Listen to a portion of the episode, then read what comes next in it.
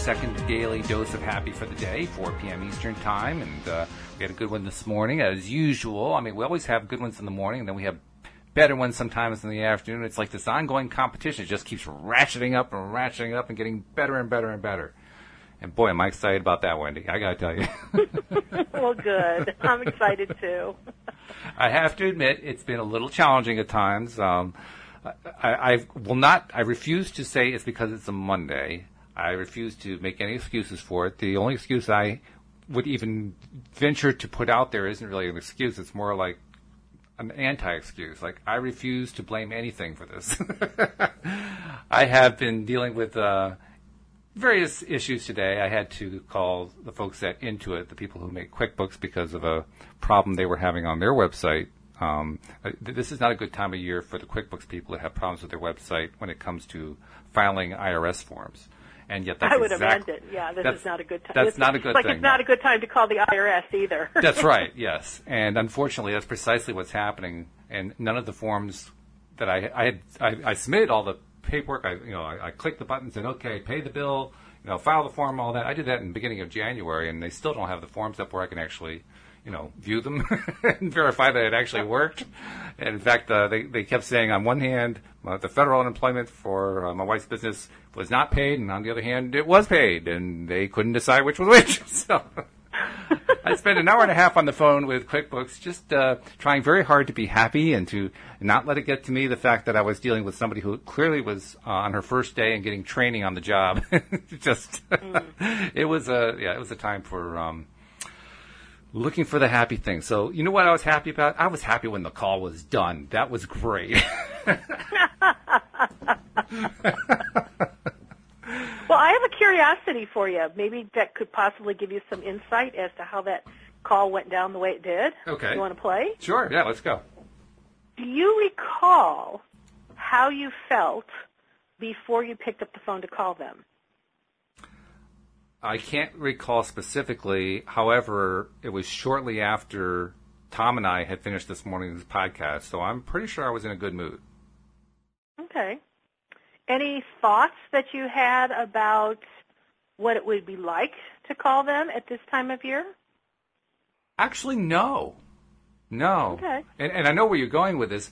I can't honestly mm-hmm. think where I, where I was that was making me feel this way. The only thing I can think of, and this would help to explain it, is I wasn't really enthusiastic just in general about having to follow up on this issue. Because it was one of those issues that felt like, well, geez, I shouldn't have to do this, you know? and and that's okay. where I think some negativity could have gotten into it. That's very possible because you know. I, I wanted to joke with you when you said, you know, you had this thing go down. It wasn't exactly great. It was a little challenging. and You don't want to be negative. And I thought, you know, first of all, there's nothing wrong with just saying negative words, especially if the intention behind it is, I want to find a way to flip it around. I mean, it's good sometimes to start out with, okay, this sucked but that's not what I want. What I really want is something good, but I'm not quite sure how to get there, and let's talk about it so we can get there. This is true. Um, but the other thing is, you know, if you didn't have, like, if did do you recall if you had a specific impulse to call them, or was it more like it was on your to-do list? No, this was definitely on the to-do list. Yeah. Okay. Okay. Um, and, and I can't say one way or another about you know how that worked for you, but I will say in my world, I have learned generally not to pick up the phone and call someone else unless I get an impulse to do it, even if it's on my to-do list. Just wow. because I have a really bad track record of going down the wrong path emotionally with people who don't meet my expectations. And so I've just out of my own sense of survival, I've had to learn I don't ever just pick up the phone anymore and make business calls. Mm. I, I wait until I feel a sense of, okay, now. So I can make a list of all the things that need to get done and all the people I need to call.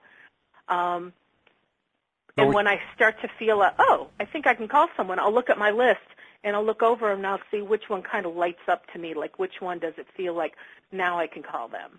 Well, well we're definitely touching on something. we're touching on something here that, that I think is worth looking at for myself anyway, because traditionally, and by traditionally I mean in my own history, I have a tendency to make lists for the purpose of working through them as quickly as I can to get them out of the way. And then hmm. what actually happens is I start working through the list and more stuff gets added to it. And then I clear that out and more stuff gets added to it. And then I start to get frustrated like, I only had five items. Now I have ten and I just did seven of them. What's going on here? and that, that is a, a, a theme that kept repeating throughout my life. I mean, I started noticing it about, oh, pretty recently, three or four years ago, something like that, and recognized that I didn't like that pattern because essentially what it meant was I was really good at solving problems, so life kept giving me more problems. And I said, wait a minute. I don't like that. I, it's not like I love problems. I, I really don't love problems. I don't want to focus on problems as much. But that's apparently an incredible awareness that I think what you just hit upon is something probably many people experience and they don't realize they keep creating more problems because they're so good at solving them and they're actually focused on it without realizing it.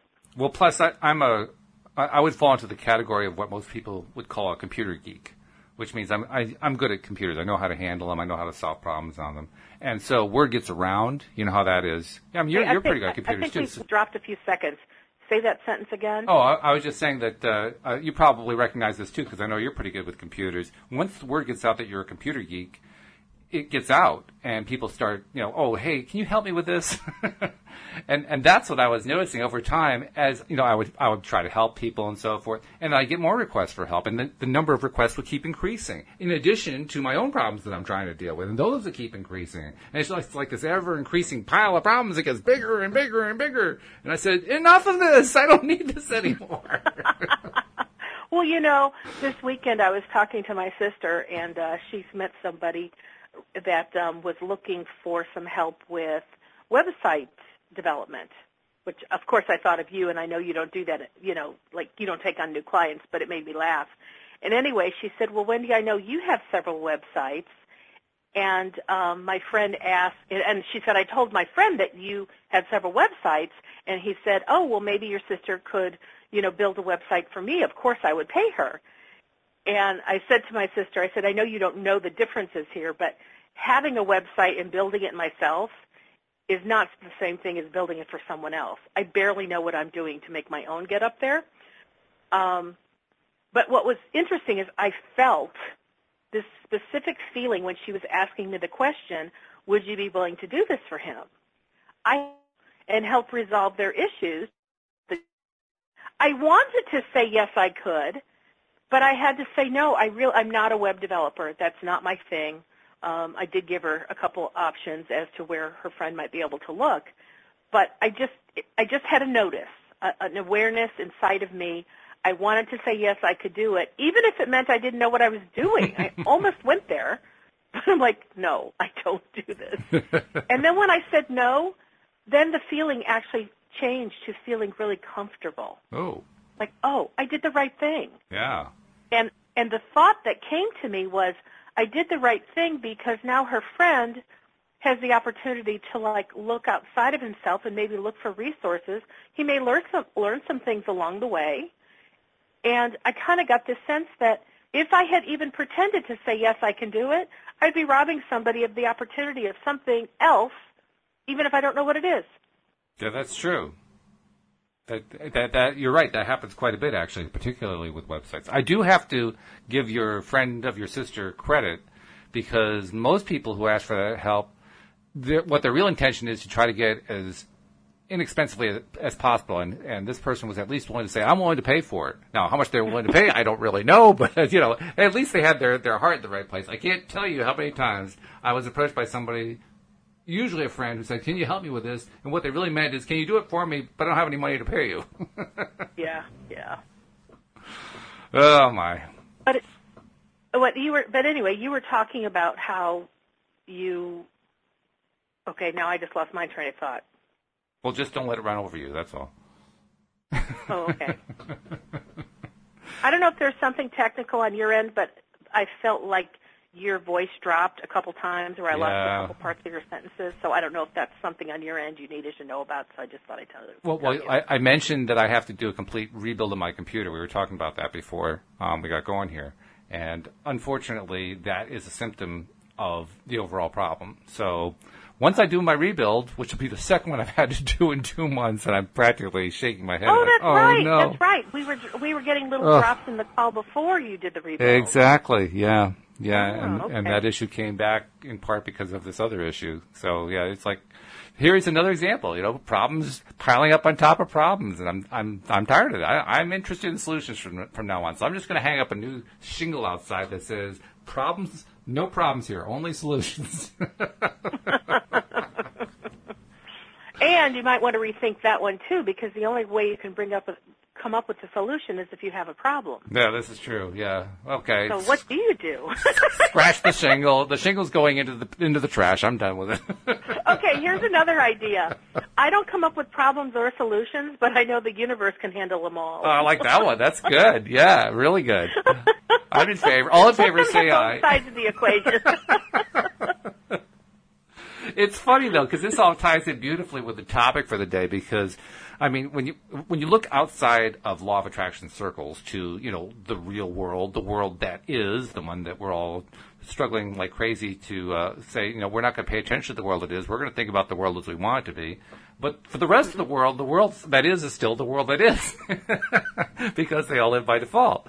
And one of the interesting aspects of that is there are a, a litany of political issues and, and you know news related issues and so forth that people get all worked up about. And you know, most of the time, it doesn't really pay for us to uh, to focus on any one of them. And this is probably another case where it still doesn't pay to focus on. But we thought we'd do it anyway, just because it'd be fun. Um, a lot of people get worked up about the fact that there is a dramatic inequity in the amount of wealth that is held by a small percentage of the population.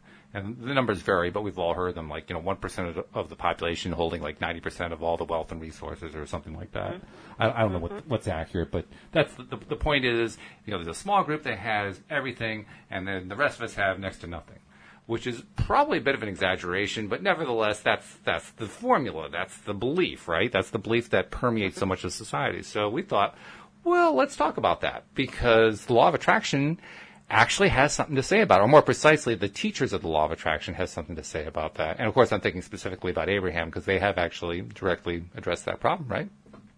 yes, oh, absolutely. I've heard them address it a number of times. Yeah. Because you know, probably if if we were to distill all the subjects that people come up with when they go to say see Abraham, Mhm. I would say that the biggest majority of that's redundant. The biggest majority? of questions. I want the have to do with smallest majority. Yeah, the majority of people want to know where's my money. yeah, that's right. Yeah. Okay, so we understand it's in the vortex now. How do we get it out of the vortex Yes. and into my bank? Where's the my money? but yeah, people are always wanting to know where their part of the money is. Absolutely, yeah, and and quite rightly so. You know that that's an important point. It's something that we easily get hung up on. So, what do you, you want to give us like the primer? How would Abraham answer the question about you know well, why is it that you know one percent of the world's population has ninety percent of the wealth and the rest are stuck with nothing, which is an exaggeration. It absolutely has to do with their vibration and what they think about money. And um, one of the story that I was going to tell is something that I've heard Abraham say a number of times. How there was an artist who had her portfolio with her in the car, and she was driving from the East Coast to the West Coast with the expectation of trying to get hired. I think at some movie studios, Hmm. and she was going to show her portfolio to show what she can do. Um, I don't know if it was in terms of I don't think it was animation, but somehow she was going to do something that had to do with, you know, something in LA. Mm-hmm. Sure. And as she was there, she hadn't started meeting with people yet, but somebody broke into her car and stole her portfolio. Ooh. And she was devastated because she's like, well, what do I have to show? And now this isn't about money, and yet the premise is. So Abraham said, well, it's not a problem. You're an artist. You can draw some more pictures, right? And she's like, well, yes. And, and they said, well, as a matter of fact, the stuff in your portfolio is your old work, aka your old vibration. Nice. If you want to show them your what you do now, that's your new work. That is your current vibration. Now, the reason I bring up that story while we're talking about money is because that's one way that Abraham has talked about whoever you were is old news. whoever you are is your point of attraction today. And a lot of people's point of attraction today is is steeped in poverty, steeped in poverty thoughts. Oh, I don't have much. enough. Oh yeah. You know, I have more bills at the end of the month than I have paycheck. And when people chronically focus on that, they're chronically in arrears, they're chronically in debt. Um, those are the people who have one problem after another after another that the solution is some kind of financial, will require finances, but they're the ones that don't have it. Yep. And so I think in terms of this topic where, you know, many people talk about it's such a small percentage that holds the biggest amount of wealth and the biggest percentage of our population has very little wealth, um, I believe it will always be that way because it's always based on how people think about money. And so even if somebody were to, you know, like gather up all the wealth in the universe and equally distribute it amongst all of humanity, it wouldn't take any time at all for the balance to, to flip again and the people who used to be poor would be poor again and the people who used to be wealthy would be wealthy again.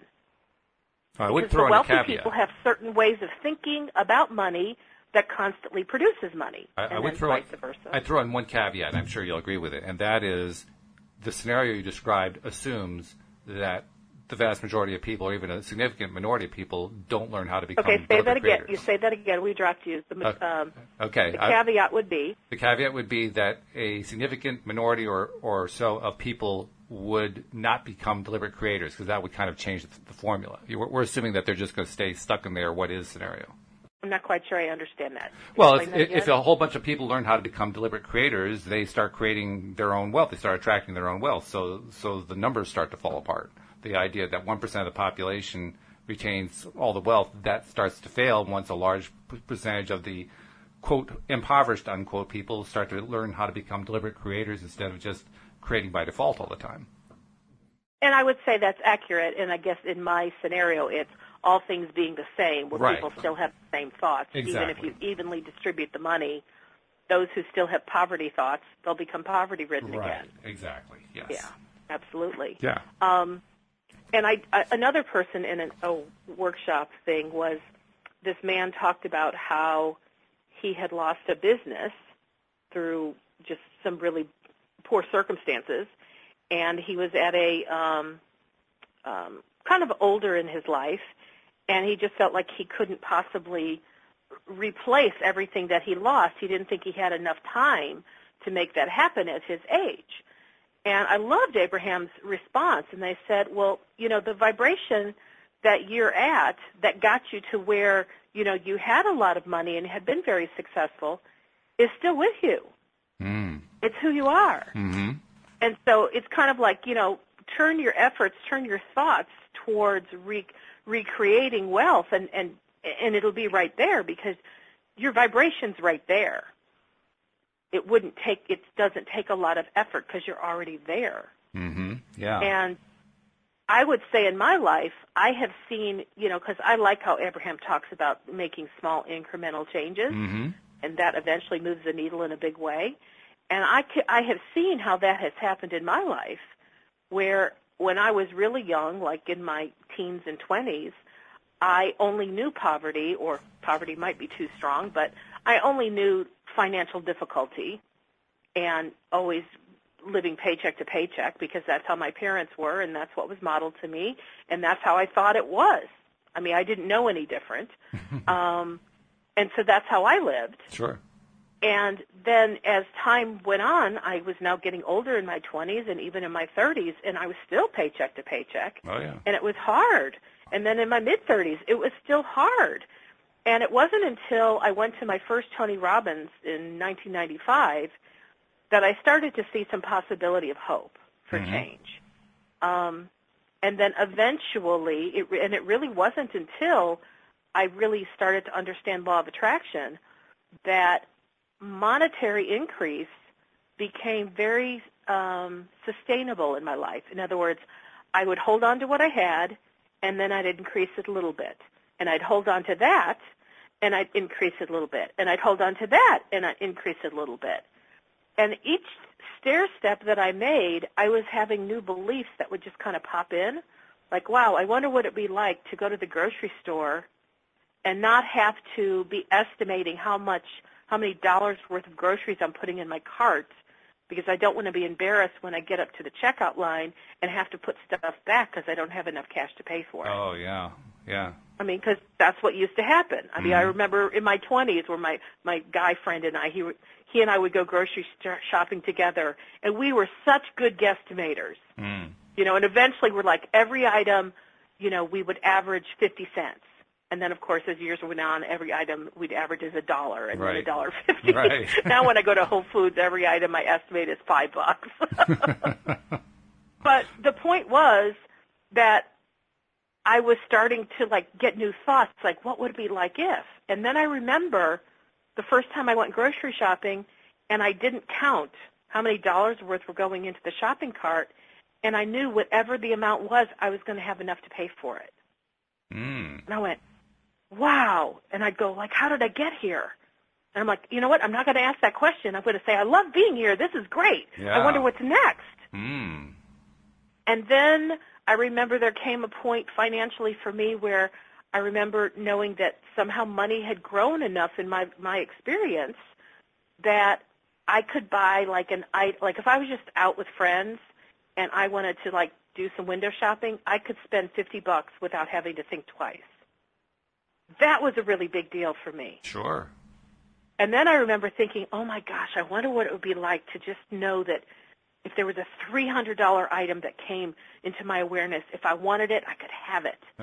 and I wouldn't have to make a big deal about could I afford it, you know, or well maybe I could pay for it next month or if I buy this, you know, it's like and now I could buy anything anything I want for 300 Mhm. bucks. I can Mhm. just do it. I don't have to think twice. Yeah. And I- I remember thinking to myself, and this wasn't too long ago, wow, I've gotten to this point. This is so different from the days when I was counting every single dollar that I put into the grocery cart. Mm-hmm. And I think last weekend, or one day last week, I went grocery shopping, two different stores, and between the two, I spent $300. And I remember thinking, I don't think about that anymore. It's all just part of my lifestyle. Went, That's very cool. Yeah. And so to me, that is kind of my story of how uh, this topic of, you know, wealthy people will stay wealthy and poor people will stay poor, regardless if you reshuffle the deck of who has what money, mm-hmm. because vibration is what calls it to us Right. or takes it away from us, if you will.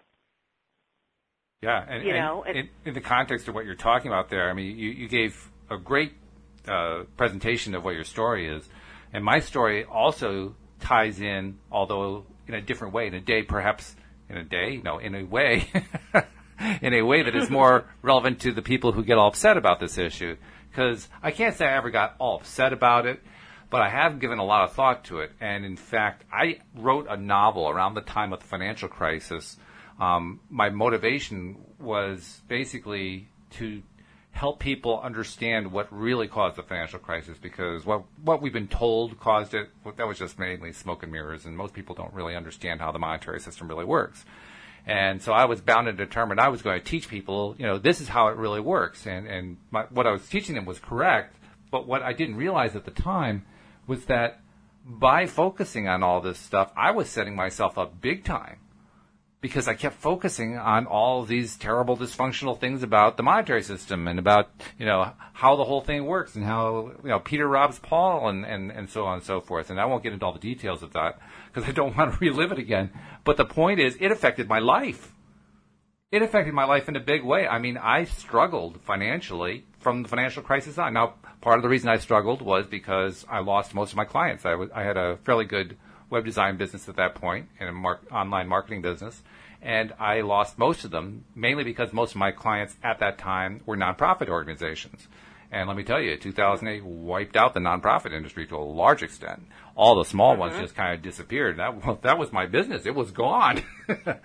but I also realized after, the, long after the fact, after studying the law of attraction and so forth, that my mindset contributed greatly to that. I, I now believe that if I had had a different mindset, if I had had a mindset of abundance, and if I had written from a mindset of abundance, my experience would have been quite different from what I had. I don't necessarily think I would have kept those clients. I think those clients probably would have disappeared anyway. But I think they would have been quickly replaced by other clients. That didn't happen. Those I think- clients probably would have. Say it again because you dropped. I said new clients would have replaced them, different kinds of clients, mm. not not nonprofits necessarily, but different kinds of clients would have, would have replaced them, and, and that did not happen. And I'm certain that's because of my mindset, because I was so focused on what's wrong with the system, what's wrong with the system, what's wrong with the system. Well, you stick on that long enough, and let me tell you, you get a wrong system. I guarantee. You. Well, you know, and Walt, you brought up an, ex- I mean, such a brilliant example because if you something where unless you're really focused in understanding how what you focus on is what you cause to bring into your life, um, I, I could see how many people would think that the book subject, the subject of the book you were writing, was viable. Oh, it yeah. was important. It was timely. It's good information. Mm-hmm. But the one distinction is, just like you said at the end, because you came at it from what's wrong instead of what could be right or how can we fix this. Yeah. You know, even if even if you want to tell the tale of here's how the system got broken, but here's what we can do to fix it, you can still tell the tale of how it got broke if you still want to explain it. But as long as your intention is to spin the story around and help give people hope and inspiration, you know, then that would be a very different energetic vibration that you would be broadcasting. hmm And Yes. therefore what would come into your life in your life. Yeah, what what would come into my life would be a very different experience for sure. I mean, it would be hmm. it would be dramatically different. And the only good thing I can say that came out of that period, and it was a very good thing, is that's when I saw The Secret for the first time. While I was in the middle of writing that book is when I saw The Secret, and I didn't have enough information yet to put two and two together. That that information that I would would need would not come until I had actually studied Abraham Hicks for a while. But at hmm. least I was starting to get information that would help me personally wrestle with the, with the problem and turn it into a problem that was actually a, a search for a solution. Because n- now what I understand is, yeah, the financial system is broken, the monetary system is deeply broken and has been for over 100 years. But we'll never solve that by looking at how broken it is, and we'll never solve it by getting a political movement together to fix it, and we'll never solve it by, you know, clamoring to Congress to fix it, and we'll never solve it by complaining to the, the monetary powers that be to solve it, because they're not going to. None of that's going to work.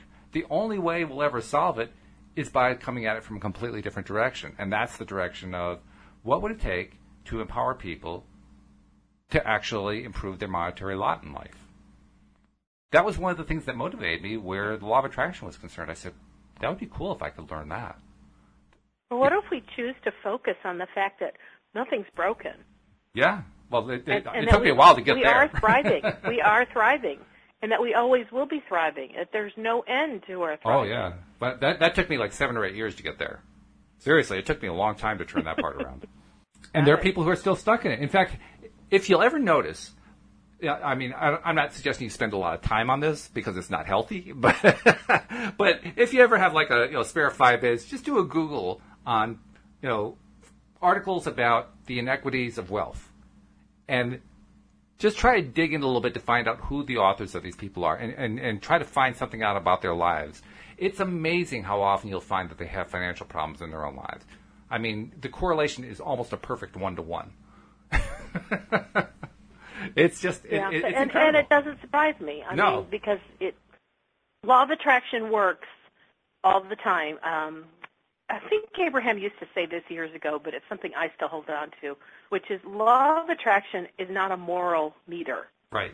It doesn't determine it's going to dole out its positive stuff to people that it likes or does good charitable work, and it's going to give all the bad stuff to people that somehow the universe doesn't like because it thinks that they're, you know, immoral. Mhm, yeah, right. It's like it, it rains on both the wealthy and the unwealthy. It rains on the just and the unjust.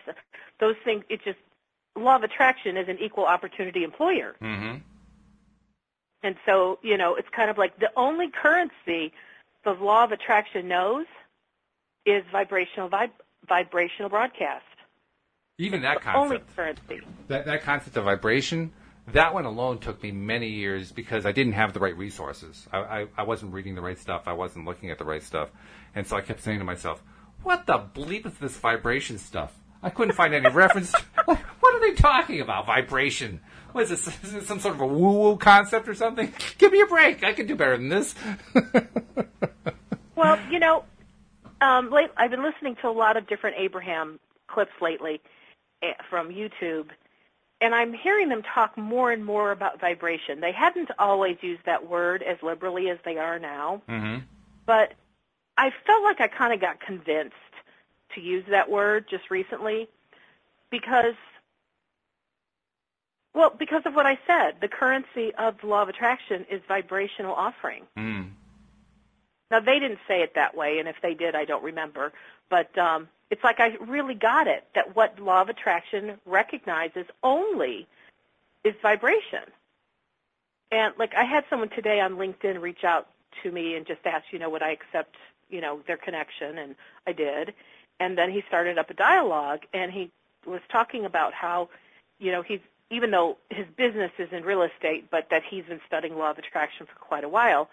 And you know, sometimes when you connect with somebody on LinkedIn or Facebook, you don't really know if their intentions are really because they want to start a conversation with someone who's like-minded, or if they're trying to sell something, but right. they're kind of like soft pedaling till they get to the sales pitch. Exactly. Yeah. Oh, yeah. We've all seen that. And so, so this person was talking about, you know, that he had come to understand, you know, that visualization was really important to manifest something with law of attraction.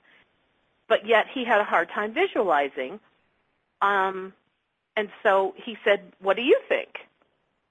And I responded, I said, well, visualizing is helpful to some people, but I said it's your vibrational offering, what you feel, that the law of attraction responds to. So whatever is going to get you to feel, that's all that matters.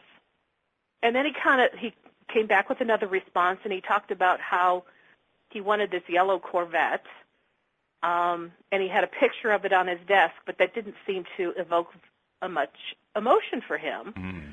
But something about when he turned it into a video, all of a sudden his emotions got deeply engaged. Hmm. Okay. And I was like, okay. And I know there's a company or something called Mind Movies Yes. Mm-hmm. that I've seen before that kind of take the ideas of what you want and they turn it into a movie. So Right. it's it does engage more of the senses. Mm-hmm. And I can see how that's impactful. Sure. Um, and so, I, like I said, I don't really know what he wanted, but he was saying, but this this movie thing is really great. Don't you agree? and again, I went back to my point. Hey, anything that can engage your feelings is good, but I'm going to stick to my story, which is engage your feelings, Yeah. because it's the only currency that the law of attraction responds to. So some people can engage their feelings through sounds, some people through sights, some some people can engage their feelings through tactile touch. Whatever it takes. It's kind of this is where I'm saying I'm an equal opportunity law of attraction teacher. Mhm, I don't care what modality you bring to the table. Yeah, right. Because there's only one that counts. Yeah, in fact, uh, something I was reading in one of the Abraham books over the weekend. There's only two emotions, positive and negative, which is kind of funny when you think about it, because we think in terms of like, well, there's happiness, there's joy, there's love, there's appreciation, there's gratitude, and on the other hand, there's there's sadness and there's fear and anger and and all this. Other, well, no, no, there's only two. What do you mean there's only two? There- there's only two. but as I thought about it, and as I have thought about it over time, I've realized. Yeah, actually, in a sense, there really is only two because you know we we attribute certain differences to say the difference between love and happiness. But if I really look at it honestly, I say to myself, they feel very similar. You know, Well, I think, of them there's differently, but they feel similar. of feeling. There's definitely different degrees of feeling negative, and there's different degrees of feeling positive. Mm. So I think saying negative or positive um, is just very generalized. It is. But all those other words you're using, mad, sad, glad, angry, frustrated, you know, exuberant, whatever, those are more specific. But I think that it all says the same thing. I think it does too. I, especially when I came to the conclusion that what it really meant was, do I prefer it or don't I prefer it? And mm. how, how emotionally do I prefer it and how emotionally do I not prefer it? Then I started to realize that that for me is what emotion is really all about. It's it's strength and weakness of prefer or don't prefer, and the rest are just adjectives. yeah. And the law of attraction knows what you prefer or what you don't prefer based on the, how you feel about any given subject.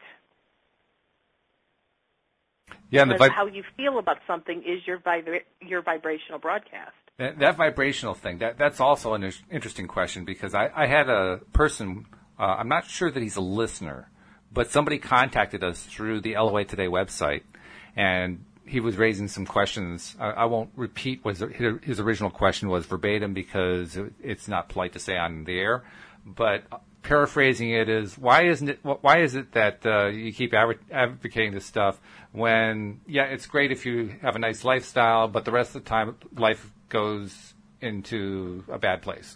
That's the nice way of saying it. You can imagine what his not so nice way of saying it was. Well we've gotten into an email exchange and he he's definitely looking at the whole thing from a real world perspective.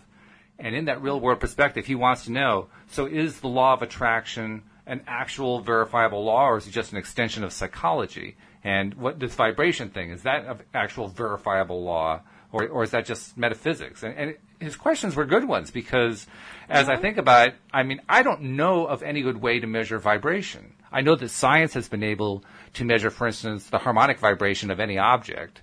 But that doesn't mean that right. they've gotten further than that to you know be able to measure what a thought is or, or what the th- thought's impact is on a thing or whatever. Science is nowhere near being able to measure that. Does that mean the phenomenon doesn't exist? No. I mean, when Einstein first created the theory of relativity, there was absolutely no way to prove it, and he knew it it took like a couple generations before we finally started to see the proof to his theory. His theory was correct. I mean, was, he was dead on with it, but there was no way to prove it. I, I kind of see the law of attraction theory and deliberate creation theory being very much in the same place. We don't have a good way to, to prove it, and we've got problems with it too. I mean, because it's like if let's say I wanted to prove that um, when subject A thinks about something positive, they produce a positive result. Well, I need to know more than just that the subject they thought about one thing. I need to know what their entire thought structure is. I need to know that yes, they're staying not only on that thought, but they're being true to it afterward, and they were true to it before, or that there were no contradictions in the way that we're going to reverse it. How on how on earth would a scientific researcher check that? I can't even imagine how to do that that kind of study. It just seems impossible.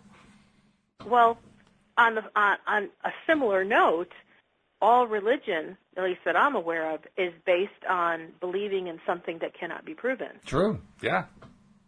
And you know, not wanting to get into a huge religious debate about it, because some theologians believe that they can prove what they believe. Yep. Mm-hmm. But I, I would suspect that what they're using to prove what they believe is still not scientific.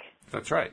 And there's still so many things that even science cannot prove because we don't have instrumentation yet that can do it, nor has anybody even thought how to get into certain things that maybe there is yet to prove. Exactly. I mean, science is still new. Yeah. And, you know, we know today more than we knew yesterday, but, you know, 10 years from now we're going to know a heck of a lot more than we know today. Mm-hmm.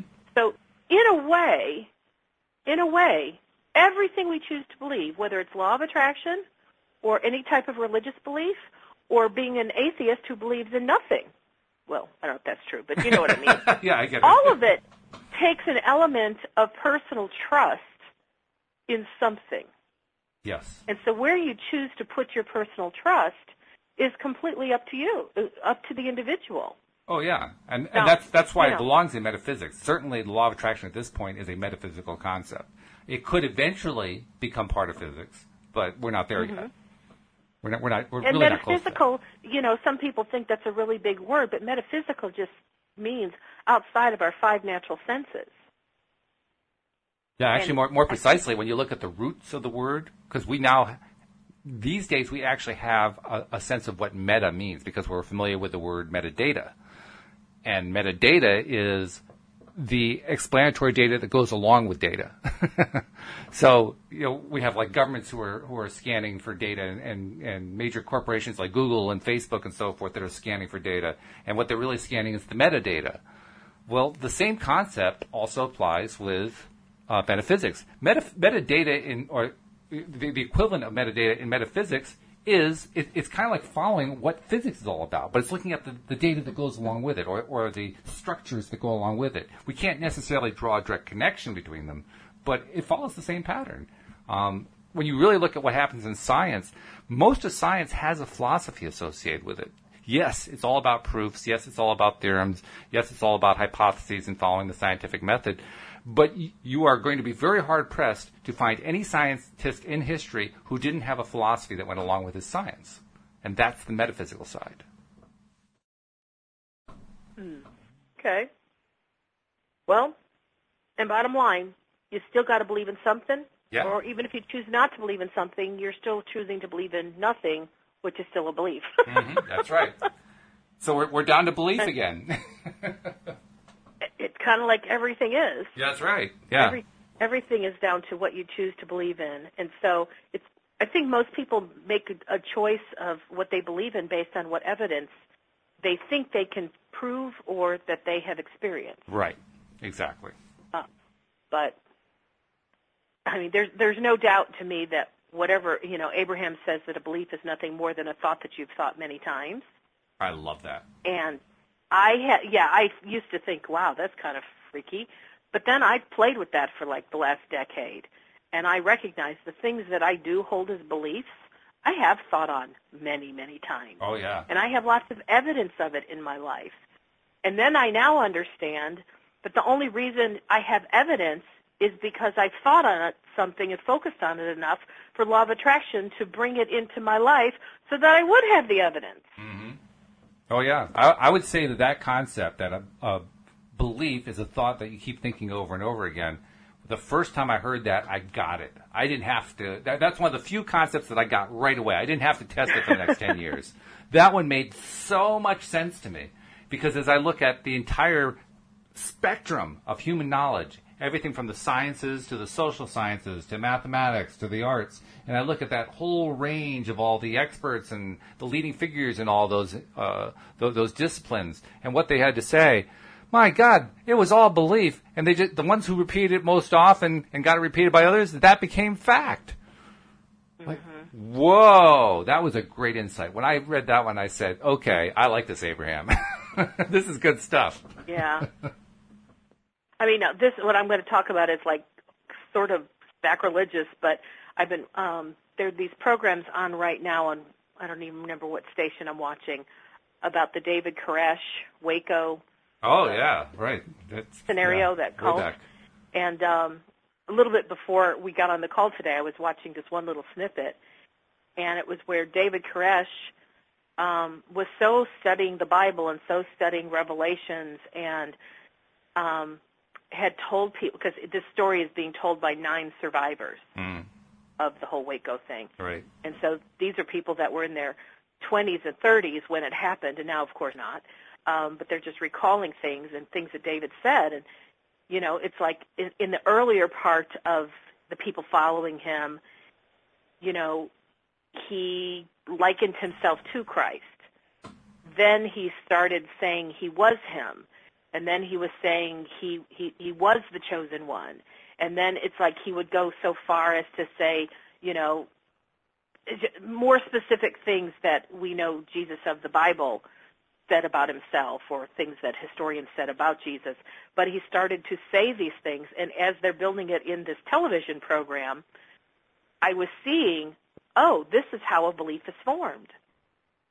He's focusing his attention on certain passages of the Bible identifying with them. And then once that's pretty solid, he starts telling people about it. Mm-hmm. And then he starts claiming it for himself. Right. And then little by little, it's like he didn't wake up one day and decide that he wanted to be a Messiah and die at 33 years old the way Jesus did. It's like little by little, he focused on specific things until he kind of became the whole package of what he of the delusion that he was creating for himself. That's right. But it was one one belief at a time because he'd think on one thing and focus on it so intensely that all of a sudden he became it. And then he'd take on another scripture and make it his own, and then he became it. Mm-hmm. And really fascinating to me. Oh yeah, very fascinating.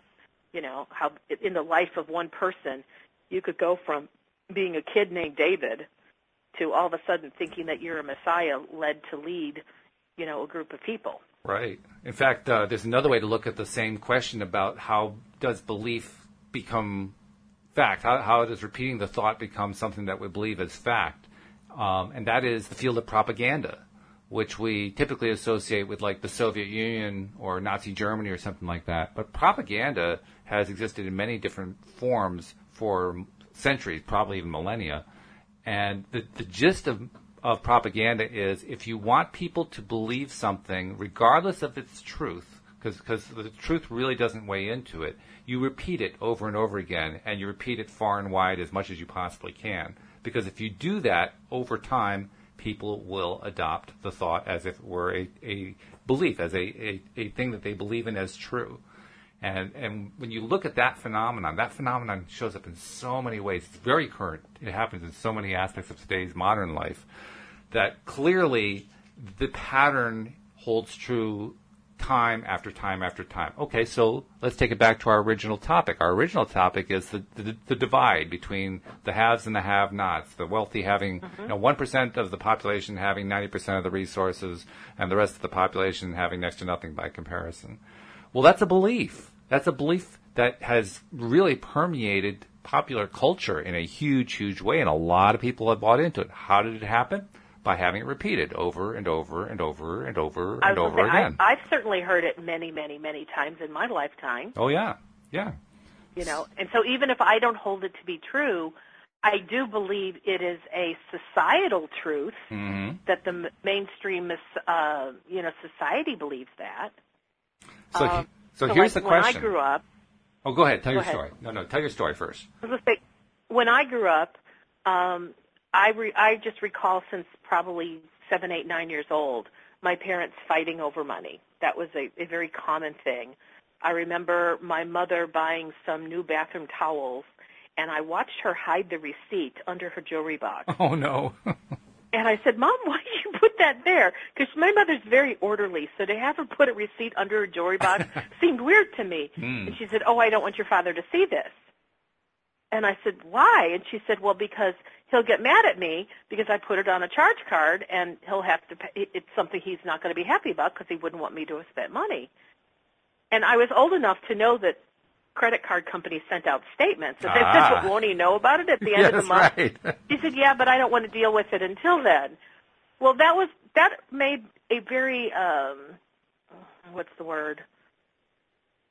Imprintable impression on me, and it caused me to recognize that there was something not right in our family finances if my mother felt the need to hide things because what I knew about my mother's character is that she was honest always. Although in this case maybe she wasn't, but I, I recognize her as a very honest mom. Um, and she always wanted to do the right thing. And I thought, well, I, the only thing I can conceive was, well, if she's honest and wants to do the right thing, then there must be a really deep problem in our family finances Yeah, that would cause her to go to these lengths. so then to add to this, now fast forward to I think I'm in junior high and I'm watching my father do the monthly bills and he had this little three week three ring binder and he had his little adding machine out and you know he'd be going through the statements and putting things in his ledger because he was a bookkeeper you know so he did it all legitimately and I remember looking over his shoulder and he abbreviated something and it said finching F I N space C H G Uh-huh. I said, Dad, what's finching? And he says, finance charge. And I went, okay, but what does it mean? Hmm. Here's his words to me. This is something you pay when you're an adult. Okay. Huh. Now, I'm sure eventually I understood the concept of being charged interest for taking out, you know, by putting um, money on credit cards and not paying it all off at the end of the month. I'm sure eventually I did learn that concept. But the first, the first definition he ever gave me about what finching meant was this is what you do as an adult. Quite a message. Well, I got to tell you, when I, when I was a kid, my first goal in life was to become an adult yeah, because. I recognized adults had the power and kids didn't, so I wanted to be one of them. Sure. So don't you know that at 18, when I got my first credit card because it was mailed to me, I couldn't wait to put finching on my ledger. Oh, dear. Why? Because then I could say I was an adult because That's adults right. pay finching. Oh, and do you know, Walt, it wasn't until my 30s that I realized that I had been believing in the necessity of paying finching every single month on all of my credit cards in order for me to really know that I was an adult. Wow. I mean, how's that for really bizarre? Yeah. But that's what got locked into me in terms of I thought that thought over and over, going, I want to have finching, I want to have finching, I want to have finching because I want to be an adult so bad. Yeah. Oh, yeah. Well, I It took a lot for me to not have finching anymore. which is a good thing. But we are so programmed from a very young age because we do want to become adults, right? We do want to grow into adults. We want to be one of the big people. And we're so programmed on a whole bunch of stuff that when you look back at it, you say, what on earth were our parents thinking? What on earth were our teachers thinking? and maybe they weren't. Maybe they maybe weren't. they were just passing on what they knew. Maybe that's what it was. Maybe it was just the passing on of the thought that keeps repeated over and over again until people believe it. Well, well that if my, I, I believe if my father knew that what I took from that little conversation that one day oh my goodness, and turned it into something that was really so negatively devastating to my future finances, Yeah. he would never have said that. He No. he loved me too much, Absolutely. and, and, and he hated being in debt himself. He would have never strapped me with that, I'm sure it never even but occurred to him. he just yeah he just said it because that's just what he said. right. Yeah. Well, I also like to look and at he the other had side no of it. idea that being an adult to me was such a big deal. He didn't know that those words put together would literally imprint me for decades No, he was- of, of poverty. He was just trying to give you know, a quick answer to his daughter You want to talk because he about how wouldn't get back poverty is it. created? It's by really dumb beliefs about money. Yeah. Yeah. No, he just wanted to give an answer to his daughter because he needed to get back to balancing the books. And, and you know, I, well, just go away. I'll, I'll deal with you later, okay, Wendy? You know. Exactly. You're exactly right because that was my dad. yeah, of course. But you know, I want. Um, you know, I've read. Uh, for- forget for a moment that Donald Trump is the pre- president, but like when he was non-president and he was just the real estate guru. Right. You know, I was reading his books on how he became the real estate guru, and his his he was filled as a as a gr- uh, as a child being reared by you know his father teaching him how to be a real estate guru Oh, yeah. and how to be really wealthy. So it's not like it's any accident that he became really good at creating money This is true. because he was trained in it. They were thoughts and beliefs that he had that he thought about over and over and over and over, you know, and that if there actually became an expectation for him to do it because that's what his father desired for him. That was not how I was raised. And- we could even go a step further and say not only did he learn how to make money, he also learned how to, shall we say, behave in a not entirely honest way toward his fellow beings in order to create that money. he was very good at it, just like his father was. They were both very, very good at it, and and he learned it. He learned it over time. I'm, I'm not saying that it excuses some of his behaviors, but certainly he learned that at his father's knee. You know, so we, we pick up all kinds of stuff from our parents. We pick up all kinds of stuff from all the adults of our childhood. Um, but here's the th- the question and I want to lead up kind to. of on a well, and just in a very different arena, I remember hearing Oprah. Um, now, of course, she grew up very poor, but she never focused it on money. Mm. She actually said in this one interview, "Oh, I never, I never worried about money. I always knew that that would that would come." Mm. She was focused on the the things that she did within her career and how it impacted people. Which is very cool. But it was just interesting. It was like a side comment. She's so somebody the interviewer asked, "Well, you know, were you looking to like get wealth?" She said, "Oh no, I never even thought about that. Mm. Never really thought about it. I knew money was like kind of already taken care of for me. I was I was focused on this other stuff." And I went, "Wow." She almost said that flippantly, not to be disrespectful to money, but just like it just wasn't a big deal for her Right. which said to me that somehow she did not focus on lack. Right. Exactly. Not quite sure how that happened, considering she came from quite a lot of financial lack, but Mhm. it just wasn't something she focused on. I went, wow, that's amazing. Well, that also ties in. I'm, all these st- great stories that you've been bringing in all tie into the question that I've been wanting to raise, which is this: if beliefs are thoughts that we think over and over again, and if we pass those along, both in terms of propaganda and just general messages that get passed along from generation to generation, if all of that can create belief, then isn't it also true that we can create belief for the positive deliberately, such as through passing along knowledge about how deliberate creation works, how the law of attraction really works, and, and what it actually takes to change ideas of lack into ideas of prosperity, and how to make those ideas of prosperity actually be our way of thinking so that the prosperity actually shows up. I think all these stories point to yes, yes, we can do that. And, and that's what fuels me where my old issue about uh, the monetary system goes today. Because if I was still stuck on that old issue the way I was back then, I would be really stuck, let me tell you. The only way I came out of that was recognizing I don't have to fix it. I don't have to go in and change the government. I don't have to get a new party elected. I don't have to get a movement going. I don't have to do any of that because, first of all, none of that's going to do it anyway. Second of all, it really is not related to what the solution to the problem is because the solution is not to keep focusing on how bad the monetary system is. The solution is to keep focusing instead on what does it take for people to understand how to make their lives financially abundant. An entirely different conversation, which is, by the way, one of the reasons we do these podcasts. mm-hmm. Well, and I'm thinking about that last statement about how do we, can you repeat that? How do we do something about improving our financial something? Yeah, I, I was trying to find a way to rephrase it to something like how do we change our mindsets to mindsets of abundance? And how do we start thinking about uh, uh, stuff abundantly and in terms of, of uh, money being not a lack thing, but actually a present thing?